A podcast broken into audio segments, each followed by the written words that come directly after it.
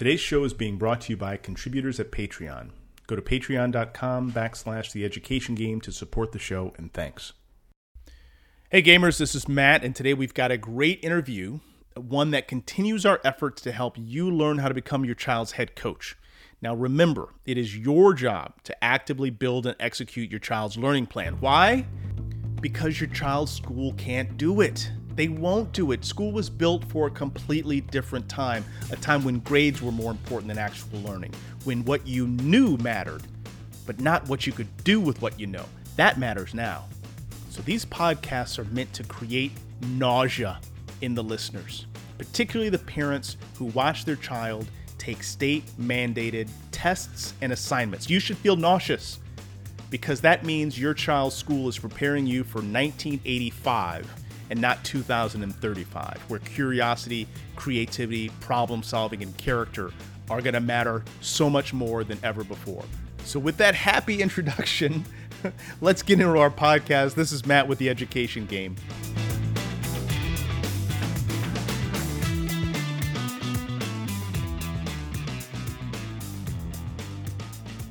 Hey everybody, welcome to another edition of the Education Game. And gamers, I've got a special edition today because I've got a friend from across the pond, as they say, uh, uh, back over in the UK, what I call far east Texas. We have Fabienne Vailes, uh, who's an author, who is a, a parent, probably most importantly, and another kind of uh, you know someone who who shares my interests and our interests in helping parents upskill get ready know how to get their children ready for the future. And so fabienne welcome to the education game. Mm, thanks for having me. Fabienne also has a fantastic accent. So you know that that's a, that's one reason to listen to the show today regardless. But fabienne so you've got two books yeah. uh, one that you co-wrote called how to Grow a Grown Up. How to Grow a Grown Up. I love that title. Um, I think my parents could have been could could have used that because it took me a long time to grow up. And then the other one is about um, flourishing the a, a, flourishing student or the flourishing yeah the student? flourishing student. Yeah. yeah. yeah, So and that's part of your website, part of the work that you do, really yes. around how do you build a flourishing student, right? Yes. Okay, yeah. so um, we're going to get in both of those today but for the parents out there, just to give you a little context about what she's bringing to the table, both of those books are books that clearly are, are things that we need to be thinking about because we we're not in the business as parents of growing kids. We're actually growing adults, right? Um, and then uh, I'd like we're we're going to touch more about what does it mean to be flourishing in uh, as a student. And so so Fabian, do me a favor before we start. Can you give me a little sense of kind of what brought you here? Your either your personal educational journey or your journey as it relates to your kids and how you got to this point? Yes. So um, my accent is interesting because I'm French. Uh, mm-hmm. I grew up in France uh, and, and moved to the UK when I was 23. Um, I've been here now as long as I've I've lived in the UK as long as I've lived in France, roughly. So that gives you an indication of my age. I'm doing the math. if you do your math. um, but um, I guess I've always been. I, I so so I came to the UK to be a French assistant in a secondary school. Mm-hmm. That's where I started my my journey into uh, education and I've been in education for 20 years. So I've been teaching really languages across all levels. So okay. from from you know nursery, primary, all the way to uh, currently in higher education, uh, mm-hmm. but you know also what we call in in the UK, you know, further education, um, adults, uh, as well as sort of gotcha. you know, secondary school, yeah, and primary. So that's really important to listeners, because you know learning is a lifetime activity, mm-hmm. and so she's got experience in the classroom, in the traditional classroom, early childhood, university, and then uh, into adulthood. Okay, great. Continue on Yes. So um so I guess I I left higher education to set up my own business running a language school mm-hmm. um, in 2006 sort of five 6 mm-hmm. and then i when the boys both started primary school i ended up um, going back, got an opportunity to go back to the university where I'm currently working. Mm-hmm. Um, and to say that I was horrified by what I came back to is an understatement. Why? Um, why? I think it. I came back exactly in the same department. So I went back to the French department where I worked prior. Yeah. Um, but the young people were so stressed and anxious, and uh, you know, ah. displaying a high level of you know mental distress or or you know mental ill health for some yeah, of them. Yeah. Um, and because I'm quite a curious person, I wanted to understand what was going on because really clearly what we were doing with young students in terms of with the, with the students in terms of the learning wasn't that different in terms or, or that chat much more challenging than than you know almost 10 years prior. Um so i kept asking myself the question why? What's going on here? Right right. So just in a span of 10 years the the the mental status of of the students that are showing up in the university shifted so much that you could tell the difference and it caused you to be curious about like what's going on right? Yes. So so continue his story and then we'll probably circle back to some of this. Yes. So um being French, one thing that really interested me. So I started with reading the press and just trying to understand. So in the UK, they, they, they were talking back then in 2014, but they still do now, of a mental health crisis in yes. higher education. Yes. Um, and and what really so I'm a linguist. Okay, I, have had to learn English the hard way yeah. as a second language, right? right. So did um, I, by the way. my first language was I don't know baby talk or something, and then I had to anyway continue on. That's yeah. not very funny. Continue um, on. And and so what interested me is the use of the word mental health hmm. because hmm. um, mental health in in in England, and I think it's true in many Anglo-Saxon you know countries. Mm-hmm. Mental health is used as meaning mental ill health, but we don't say that. Oh, interesting. Yes, it's only used when you're talking about a, a dysfunction. Yes.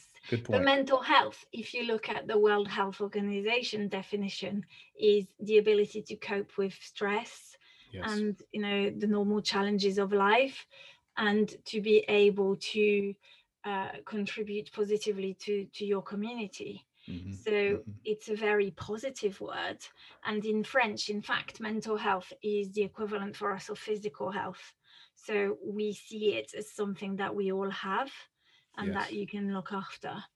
So I guess that was the first thing that was really striking for me and that I wanted to explore and that I, I put in the first book in the Flourishing Student.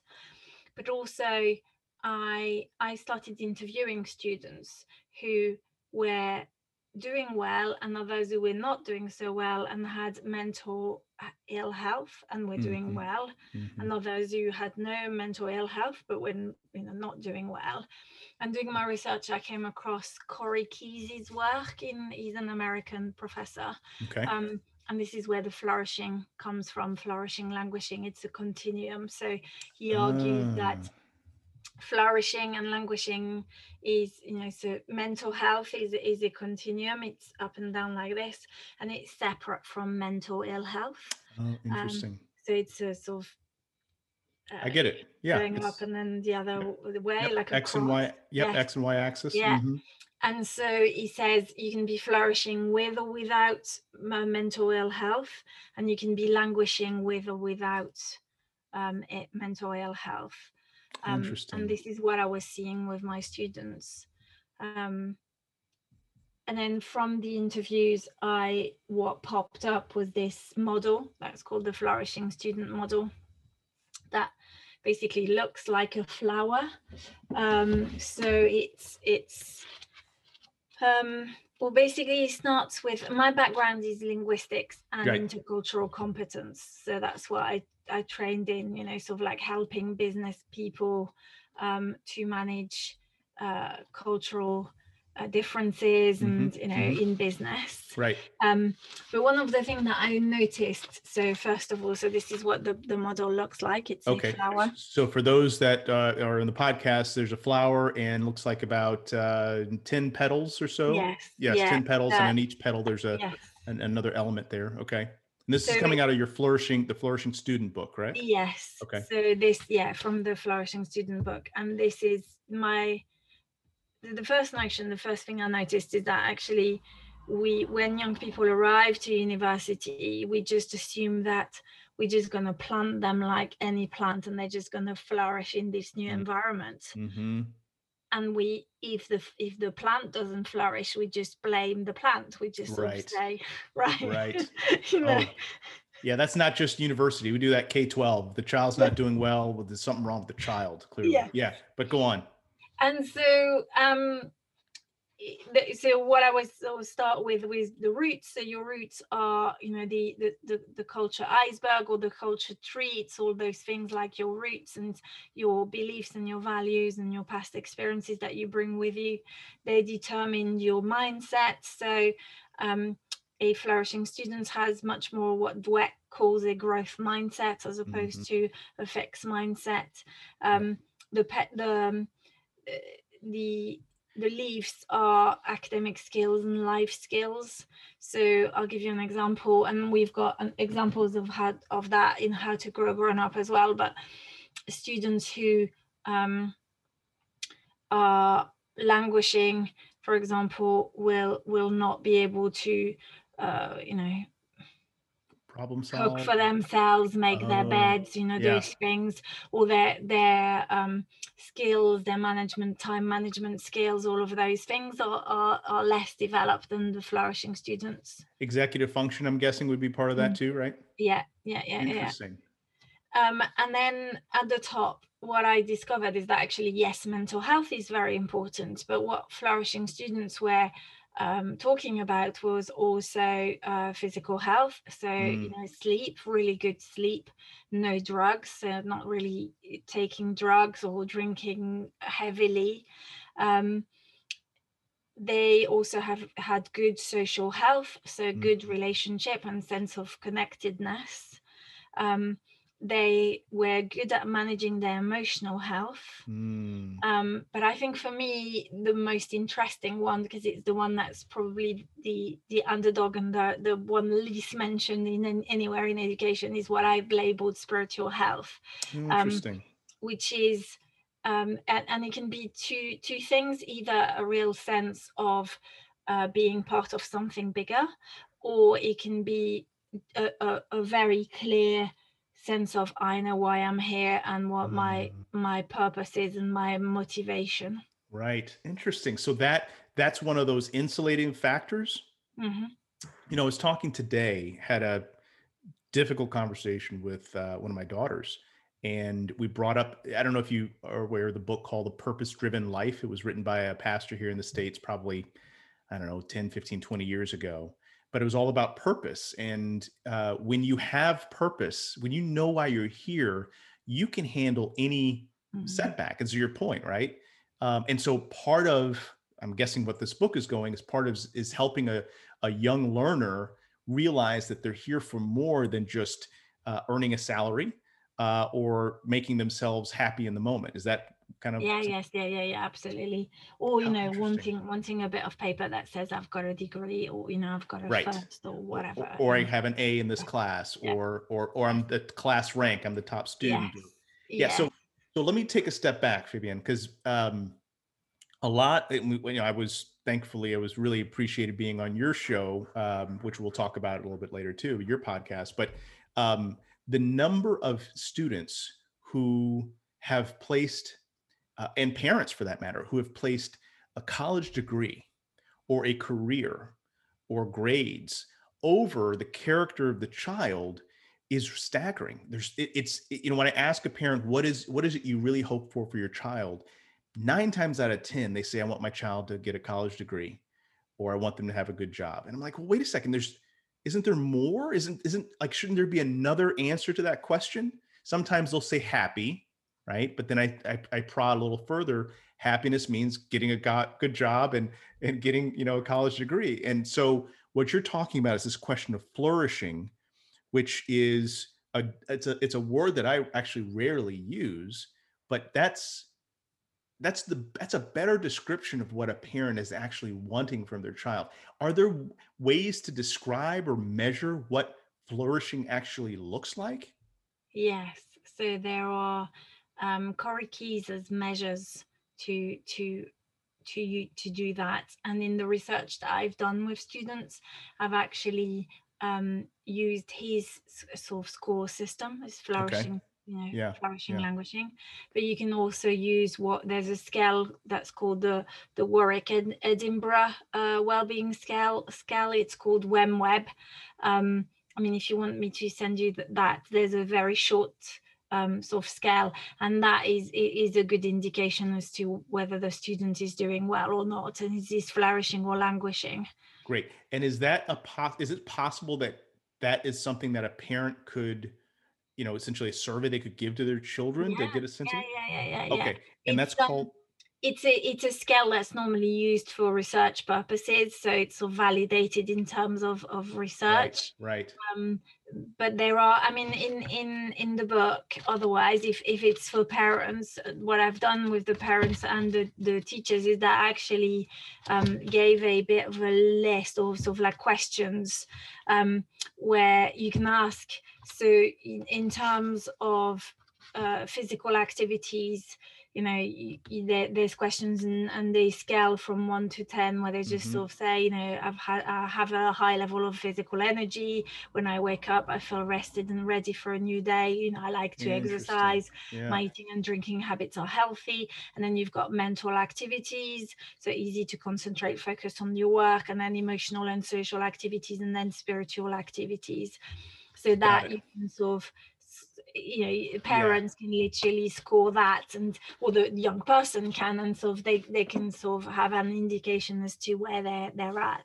Got it. So parents that are listening what fabian is talking about is when a parent starts to step forward and take more ownership of their child's development this is the kind of information they need to know. They need to get us they need to be constantly assessing not just what they see in their child but what the child sees in their in themselves. And so this sounds like a terrific tool and they can get this tool in your book but you mm-hmm. also give me a link to um, and i'll put the link in the description description yeah. about places to find this. Yeah. yeah yeah yeah and to to corey keyes work if people want are interested in his work is he um he kindly i interviewed him for my podcast and he kindly um allowed me to use his word for my first book so he's oh, fantastic. very generous yeah um, man yeah. That's great. Well and this work i mean that you're into this is this is important stuff. Like so some, someone asked me if they could steal one of the things i taught on one of another show and i'm like no this is like this is a movement. We're trying to get parents to understand how to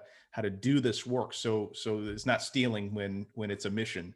Yeah. uh, so thanks for that but but for the parents out there again the book is called the flourishing student and it sounds like there's going to be a lot more for parents it's written for parents it's written well it's written in, initially for teachers for people for teachers okay in, in, but but parents if parents read it they will i've got loads of of uh, of friends who are um, teachers and parents and who said I actually yes. got so much out of that. So initially my um, the reason I wrote the flourishing students was my response to what the hell is going on here. Gotcha. trying to make sense of that and sharing with others. Excellent. Um, but but yes, I think I think parents would get something out Great. of. Well, I've again I I do talk to parents and I do oftentimes say that you're moving into that role of of educator and frankly parents have moved away over the last 50 years and now they're kind of going back to where they were mm-hmm. historically uh, so yes so materials that are helpful for a, a, tra- a,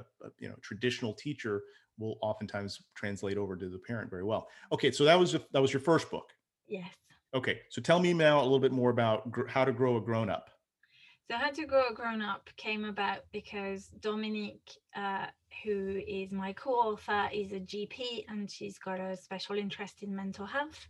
Um, and we both agreed that um, she's written books for students. I obviously wrote the book for teachers, but we just felt that there was one missing for parents. Mm-hmm. Um, if I'm completely honest, I think both of us really wrote it for ourselves first because right. we've um, uh, she well i've got a 13 year old and an 11 year old she's got an 11 year old and loads of steps of older step uh, daughters and, and, sons yeah um and I think we we wanted to write the book because um, we felt that parents possibly didn't understand their their young people mm. and the fact that uh, a lot of the comments we hear from parents in the UK is, you know, but in my days and you know when I was a child, yes. um, and what we wanted to do is is debunk the snowflake sort of um, myth you know young people are not snowflakes. Right. um, they have to to really live in in a in a culture and an environment that is so different from our environment than the environment absolutely. we live in. Absolutely. It's so different. It's really hard to fathom how much has changed in the, just in the last 15 20 years. Fabian hold on one second. Let's take a quick break uh, here with the education game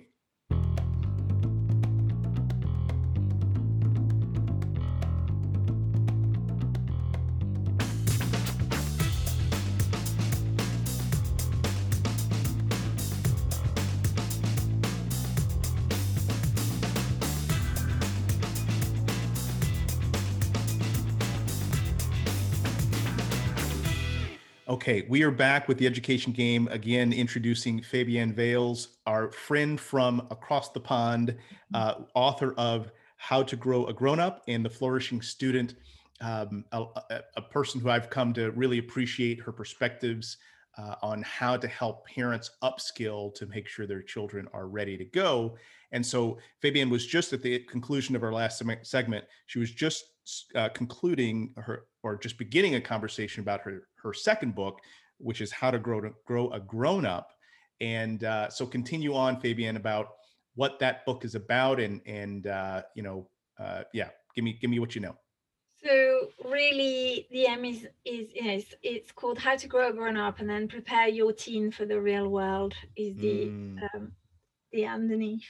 So um, aimed was, aimed at aimed at parents of teens specifically or aims at uh, parents of 11 to 25 year olds because obviously um, we now know that a uh, your, your brain is not at you know but it doesn't fully develop until you're 25 i've got i've got uh, 18 a 16 and a 15 year old in the house and i can promise you their brain doesn't work very well mm. I'm kidding. But, but this is, and it's it's fair. It's just the fact that it's not fully developed. I know and I'm teasing, but but yes, yeah. I'm teasing a little bit. My kids are great, but continue on. So that's a really interesting age group because most of the calls that I get are from parents of kids in that age group who feel like they have just lost uh, contact with their mm. kids. Mm-hmm. Uh, they don't understand them. There's yes. a huge disconnect. I've certainly had my own struggles with with my own kids in this in this age group so so that's what this book is about huh yes so the message to those parents is it's completely normal that you lose mm-hmm. touch with your child um, for many reasons the first one is um, i i like because i'm i'm in, into sort of intercultural competence i like to see my sons as uh, they're they're from a foreign country. They mm-hmm. they're different. They're evolving in a different culture. Their culture the culture they're growing up in is all about competition. It's all about you know you've got to compete on tv in the uk you can't you can't do anything without it being a competition. You can't bake a cake. You yes. can't ice skate. You can't dance without dance, it being right sing everything you can't you can't find love without going on a special island wow. i mean you know that those messages are very you know subconsciously it's really hard for young people um, the language we use even currently in the uk that's something that i'm really pushing against the language of you know um, lost generation and you know because of covid and mm. uh, you mm. know they need to catch up all of those words that we are using they soak up our children do not grow up in a vacuum right. they grow up in the culture, in their society, in the culture at home. And so I think there's that because the problem with that competitiveness is that it really breeds, um, you know, perfectionism, fear of failure, hmm. uh, you know, imposter syndrome is is really massive. Um, and so and and all of those are obviously compounded with with technology because they have social media that is heightening all those things and sort of only showing the highlight reels of everybody. So right. um it, it, it, it, it's i mean it's really when you look into it you just think i'm not sure i would want to be a teenager quite frankly yeah. Um, yeah yeah it's really hard so you brought up a couple and again parents i, I know you're hearing this but i just want to refine uh, and highlight what what she just said because i don't want it to skip by anybody but this idea that in our culture now more than ever that everything is a competition that, that really hit me that that you can't dance on on television, right? You can't dance, you can't sing, you can't find love, you can't bake, you can't perform without being a competition. And then you layer in the social media side of this mm-hmm. where it is constant you know i'm on vacation here is here's me you know one of my one of my daughters was talking about how all of her friends were sharing images of them in bathing suits their girlfriends you know sharing these images and you know my daughter's looking at her body going well you know, I don't look like that person, right? It it is it just you're right. It breeds perfectionism. Yeah. Uh, it breeds competition. It breeds so, and then there's all sorts of tons of documentation about this. So, does your book give us give parents a defense into this, or how, how do you help parents uh, with this problem? we just give them insights into what's going on for them so what their culture is and then what I they see. with tips with practical tips on what they can do i see um and the you know you were saying about parent a lot of parents feeling that they are they're not connecting to their young people. Mm-hmm. we've got to understand that you know the the the brain the, the teenage brain goes through such massive transformation. In fact it's the the second time they go through such massive transformations. You know the, the time they did that is when they were from babies to toddlers. That's when the brain drastically changes. Yeah. um so you know during the teenage years their brain is is is changing. Um, they're pruning, so they're losing a lot of the synapses, mm-hmm, and mm-hmm. so it's very much use it, you know, lose it. Yeah. Um, yeah. But also, you have to remember that in when we were tribes, young people um, where would leave the tribe much earlier than than we did. So um, they they are naturally going wanting to find their own tribe. So they will separate from you. Yeah. Um, so I often joke and use the, a picture of my son with his hoodie. So mm-hmm. when they sort of walking behind you uh, looking really miserable like they don't want to be with you just tell yourself it's it's great because it, they, they're just preparing themselves to fly off the nest and yeah. find their own tribes yeah. Yeah. and you will find them again later on so it's just it's just having that compassion and understanding what's going on for them okay so so again speaking from a of a dad with uh with three teenagers in the house it's i hear that I hear this idea that you know they will come back, mm-hmm. but it's mm-hmm. really it's really not only scary, it's frustrating. Yeah. Yeah. Um, it's uh, yeah, it's worrisome because you know this is kind of our last chance to shape them before they do fly fly the roost. Um, and so you're but you're saying that I shouldn't be anxious about this time? No, no, and actually, um, the more you try and force them to remain your child and you know the, the, they're not a baby anymore they yeah. need independence and actually it's healthy for them to look at you and think oh my god that's so embarrassing And who is this person because but literally if they didn't they wouldn't fly the nest. Great point. They wouldn't leave. So every time my son rolls his eyes at me i just go great because he's preparing to fly the nest. Because quite frankly, I don't want him in my house in five. no. That's right. That's the other fear that most parents uh, communicate. But uh, but uh, yeah, in this moment, that's that's really interesting because one of the things that I've read about, um, and again, we all know this from just basic history, is by the time that most kids throughout forever uh, hit 13, 14 years old, they were in their tribe, they were considered mm-hmm. an adult and they had all the privileges, you know, bar mitzvah, bar mitzvah, that's, that's a, that's a rites of passage in every culture. And by 13 or 14, they were an adult in their tribe. United States, England, most of, most of, you know, developed nation, you're not technically an adult until 18. but mm-hmm. then you're not treated like an adult until somewhere around 25 yeah so so is part of this that we need to be giving our kids more autonomy that we need to we need to give them more more ability more freedom or, or how is that part of the the solution yeah. here so part of the the issue also is that we as as as parents have I think it's it's what you were saying. A lot of parents want their kids to be happy, mm. and so because we want them to be happy, to be fair, to you know, I'm a I'm a parent, so we don't like to see our children suffer, and we don't like if we know that we see them going towards something that we've experienced ourselves yeah our our feeling is that i'm going to clear the, the, the obstacles in front of you to make your life easy yes. um but one of the things i always say to people is you know think in terms of like physical health again your your child develop um, immunity through encountering uh, germs and you know in their childhood and no parents really likes to see their children being poorly and unwell but yet yes.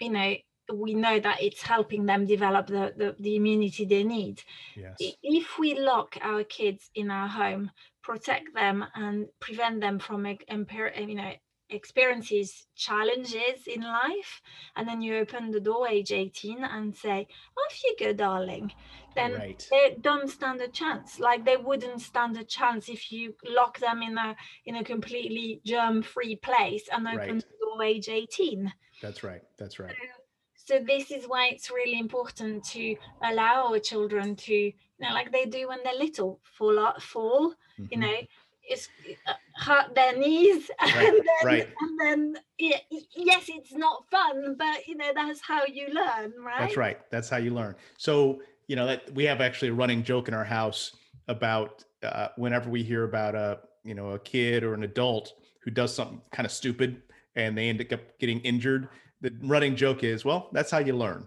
right so um but having said this now I want to get really kind of in the in the mm, in the weeds here with you a little bit.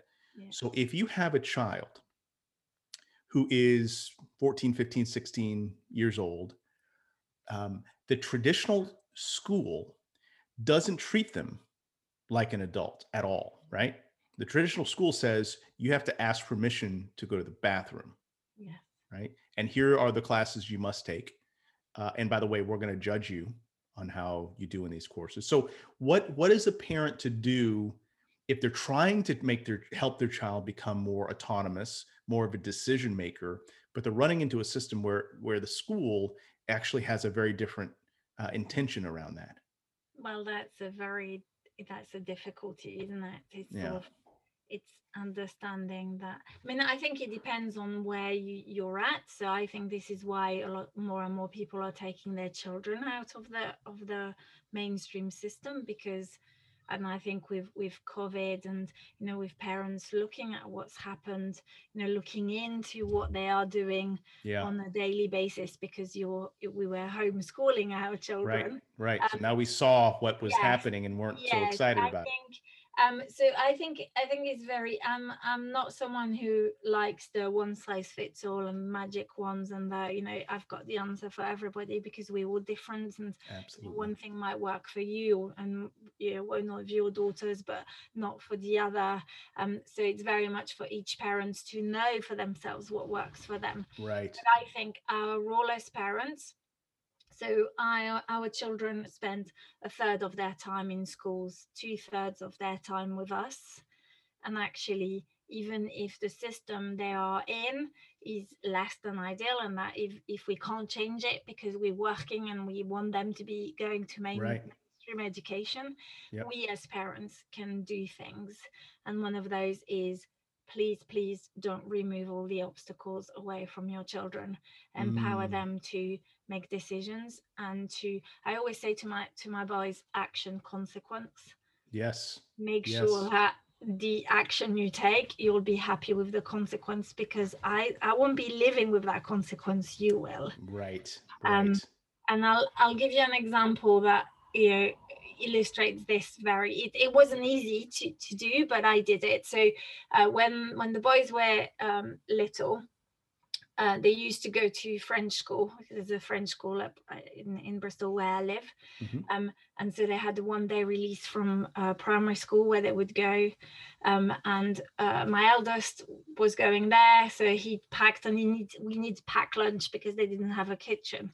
So I would make the, the pack lunch and then you would have to go and get it from the uh, from the fridge and put it in his bag. That was the deal, right? Yeah, yeah. Um, so we we get in the car. He that evening he was going to his best friend's house for a sleepover. So he packed his bag remembered to pack the nintendo the charger. So he obviously figured out that the charger right. the nintendo would run out of charge i know where this is going yes. We got in the car on the motorway and he just turns around and goes oh i've forgotten my lunchbox. And at that point he says you've got to turn around and get me my lunchbox. Uh-huh and I just went, no, sorry, darling. I yeah. will not be turning around to get you your lunchbox.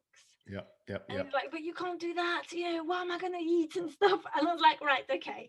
You've obviously clearly what I see is in your bag you have your Nintendo, your charger. So that yeah. shows me that you've got clear thinking ahead. Yep. yep. So suggests to me you've got your priorities slightly wrong. Yes. It's fine, right? It's fine we need to find a solution because I am not turning around to get you your lunchbox. I said, as a mother, every ounce of me wants to turn this car around and get your lunchbox.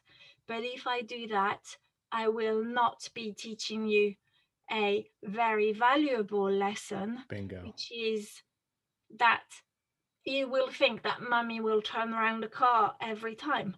And mummy is not going to be there all the time for you. That's right and so we throughout we sort of like worked okay what are you going to do? So he then said right i've got to go and talk to the teacher. Yes. Can you do that for me? No.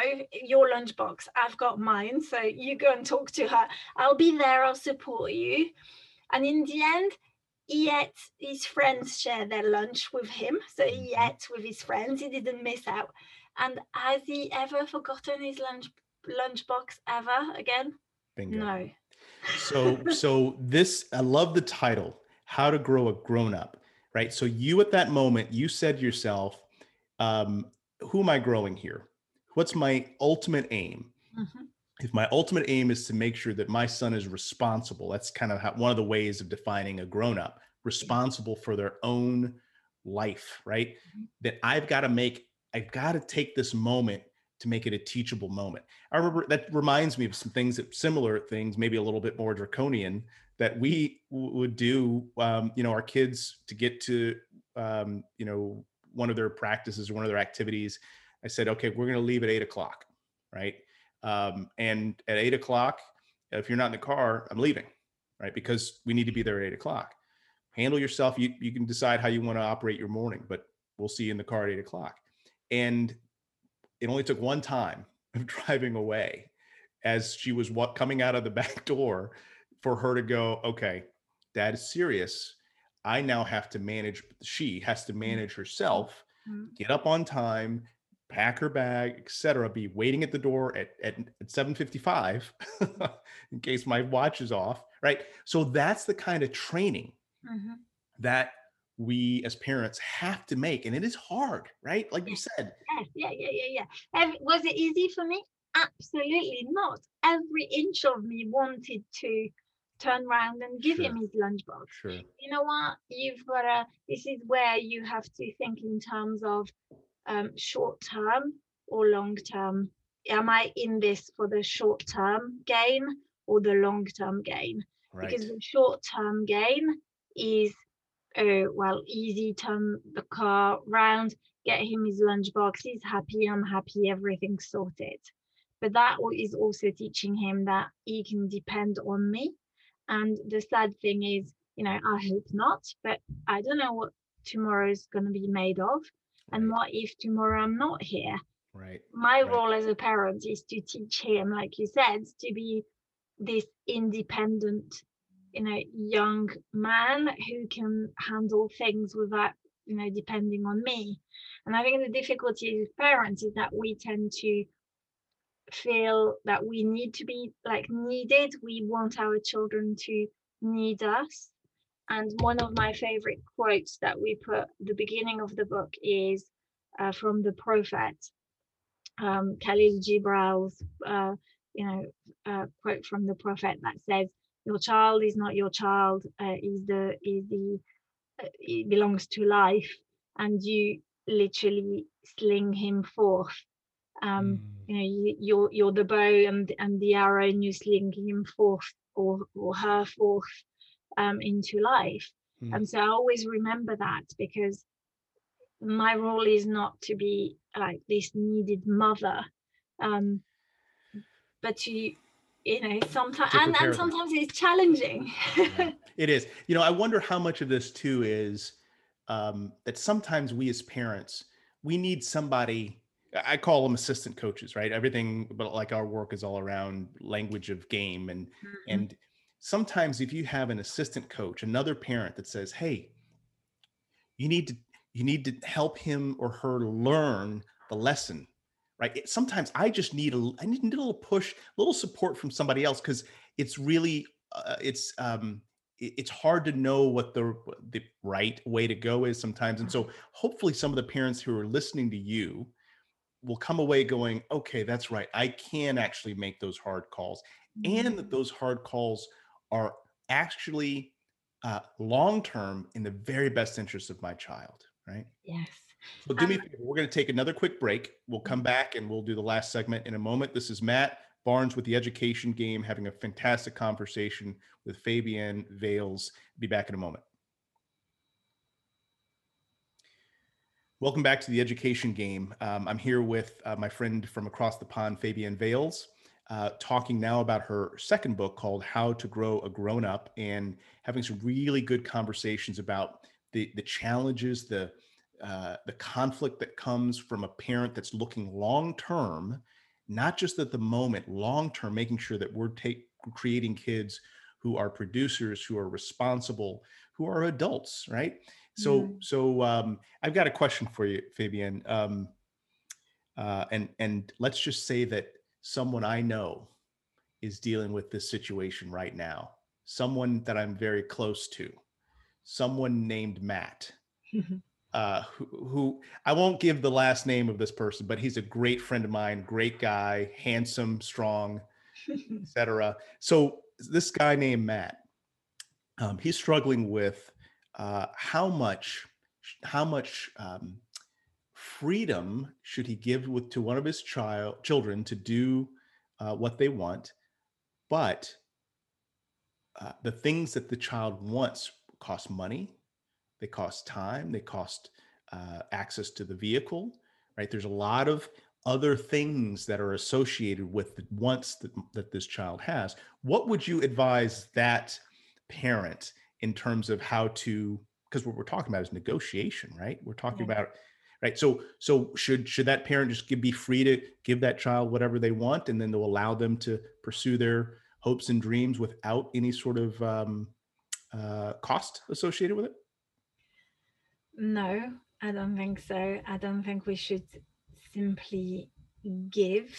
I mean, so so this is a really difficult difficult question in the sense that um, you know the, the question you're asking is it sets the scene that you already have the, the ability to give your child the things that they want. Mm. Some people don't have the vehicle or the money to give them. Very that. good point. Very good point. Um, so i think it starts with that it starts with the where where are we as as a as a family and what are our values i think it's sort of really important to to start with that mm. um the I, I think I would want to understand what it is the child wants from those particular things. Um, you know, like we said, our children are not educated in a vacuum. They are the product of the culture they live in and mm. our culture. And you know, you were saying earlier on, the thing with our society is our society says um, to be happy you and successful, you need to hop on the hamster wheel and you need to get the qualifications and you know, get the then the job then buy the the house and right. then all the flat and then the the car and all of those things and then you'll be happy then you'll be happy right and right. so I think as a parent, I would start with that. Is like, what do you think those things are gonna get you? Mm. Um, and and try and understand what it is they are trying to achieve. Um, without saying before saying yes or no, I guess. Yeah, yeah. Well, that's that's good advice. I will share that with my friend. Um, he's a very close friend. Uh, but I'll also share that um, you know part of what I have come to appreciate from others like yourself, people coaching me, is that as your children get into that kind of 10 to 12, 13 year old space, you're beginning to negotiate much, much more with the child. And, and, you know, as the children are moving into the 15, 16 year old space, you're now playing much more the role of a coach mm-hmm. than a quote unquote parent. The challenge I have, or I'm sorry, the person named Matt, who will last name will remain non, uh, anonymous, um, is uh, around how many choices that our kids actually have, right? So mm-hmm. I was reading a book um, the other day that talked about how the dominant difference between growing up today and growing up in any other time in history is that now we have so many options, mm-hmm. right? Options of how we use our time, how we use our money, uh, options of who we connect with, who we are friends with, right? All that was decided at birth just a hundred, I mean, 50 years ago, right? Yeah. So, so that challenge of how have how many options we have is actually a dramatic difference for our kids and for families like ours who are able to give our kids lots of uh, of, of choices. It changes the like. I can't say to the child, "I'm sorry, we can't. We can't afford mm-hmm. it. We don't have the time. We don't have a vehicle." Mm-hmm. I have to say, "I won't." and yeah. that's a very difficult a much a much more different answer when a child is asking for something i won't give it now you have to explain why you have to yeah. Have a rationale for it and a value system that supports it. So mm. it's an interesting change so. I think i think it's really it's really important to also for our children to hear a no from time to time. Yes. Because because life will not go your way always either. No. And in fact in you know the re- part of the reason i i wrote the flourishing student is that some of the students i saw um, had never experienced any challenges had mm. never experienced a no. Yes. everything was you know they were privately educated in the best schools in the country. Um, they had you know people taking them. I had a student saying you know in, in how to grow a grown up we use that example. We have a student who sort of said she arrived at university she'd never got on the public tra- on public transport. Wow didn't understand how to navigate a city read a map um, yeah cook a meal uh, write a check balance a budget yes, i mean yes, yes, all these things. So, so that no can can also be good in a sense to understand that unfortunately, yeah, I, I, mean, I think life would be boring if it just always went our way. Yeah. Um, well, you know, life is a roller coaster. So you, I don't know. I, I, I think I could get used to life always going my way. I'm just, I could maybe for a season I'd like that, but okay, Fabienne, uh, I'm gonna need to start close this down. This has been a great conversation. I want to. You're reminding me of something that another friend, another parent coached me on and it turned out to be just genius and exactly what you're describing. So um, uh, back in december i said to my kids hey i'd like to go on vacation sometime this year um, but i tell you what i'll make a deal with you. We'll pay for it if you organize it. And they were like well i don't, I don't organize i don't know how to organize it. I'm like well that'll be the agreement. You guys if you want to go someplace you you you figure it out. We'll have to talk because make sure we're not you know flying to Australia or something crazy. Um, and and what happened was first they said they didn't want to do it because of the effort. I said I said no problem. We just won't go on vacation. Then they came back and said okay we'll do it. And then we had this month long process of them learning how to book a hotel how to uh, you know uh, reserve other equipment that we needed for the trip uh, i mean everything right mm-hmm. they the, the whole time they're like, I don't know how to do that. I'm like, that's the point, right?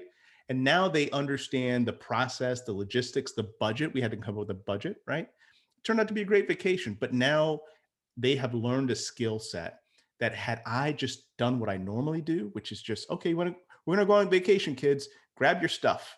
I figured mm-hmm. I've got all the plans set up for you. Yeah. I I would have actually uh, uh, enabled them or uh, allowed them to miss out on an opportunity to learn. So so that's the first point. So thank you for kind of and for the other families who've poured into me like you're doing to help me understand how to do this parent thing a little differently. Mm. Um, and then the last thing, though, I wanted to get more information about your website, your podcast, where we can find your books. So let's go through that. Let's start with your books. Your books are on Amazon.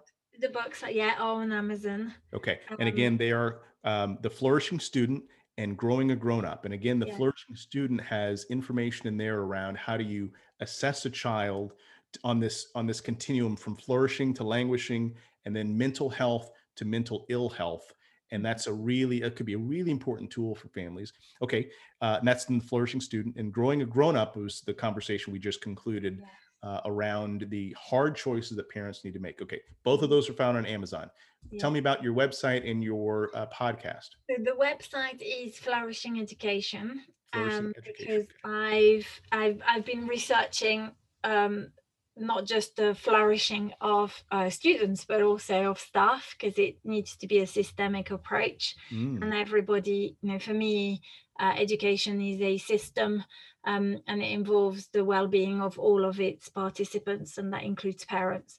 So we haven't talked about that but actually we know that stress is communicative.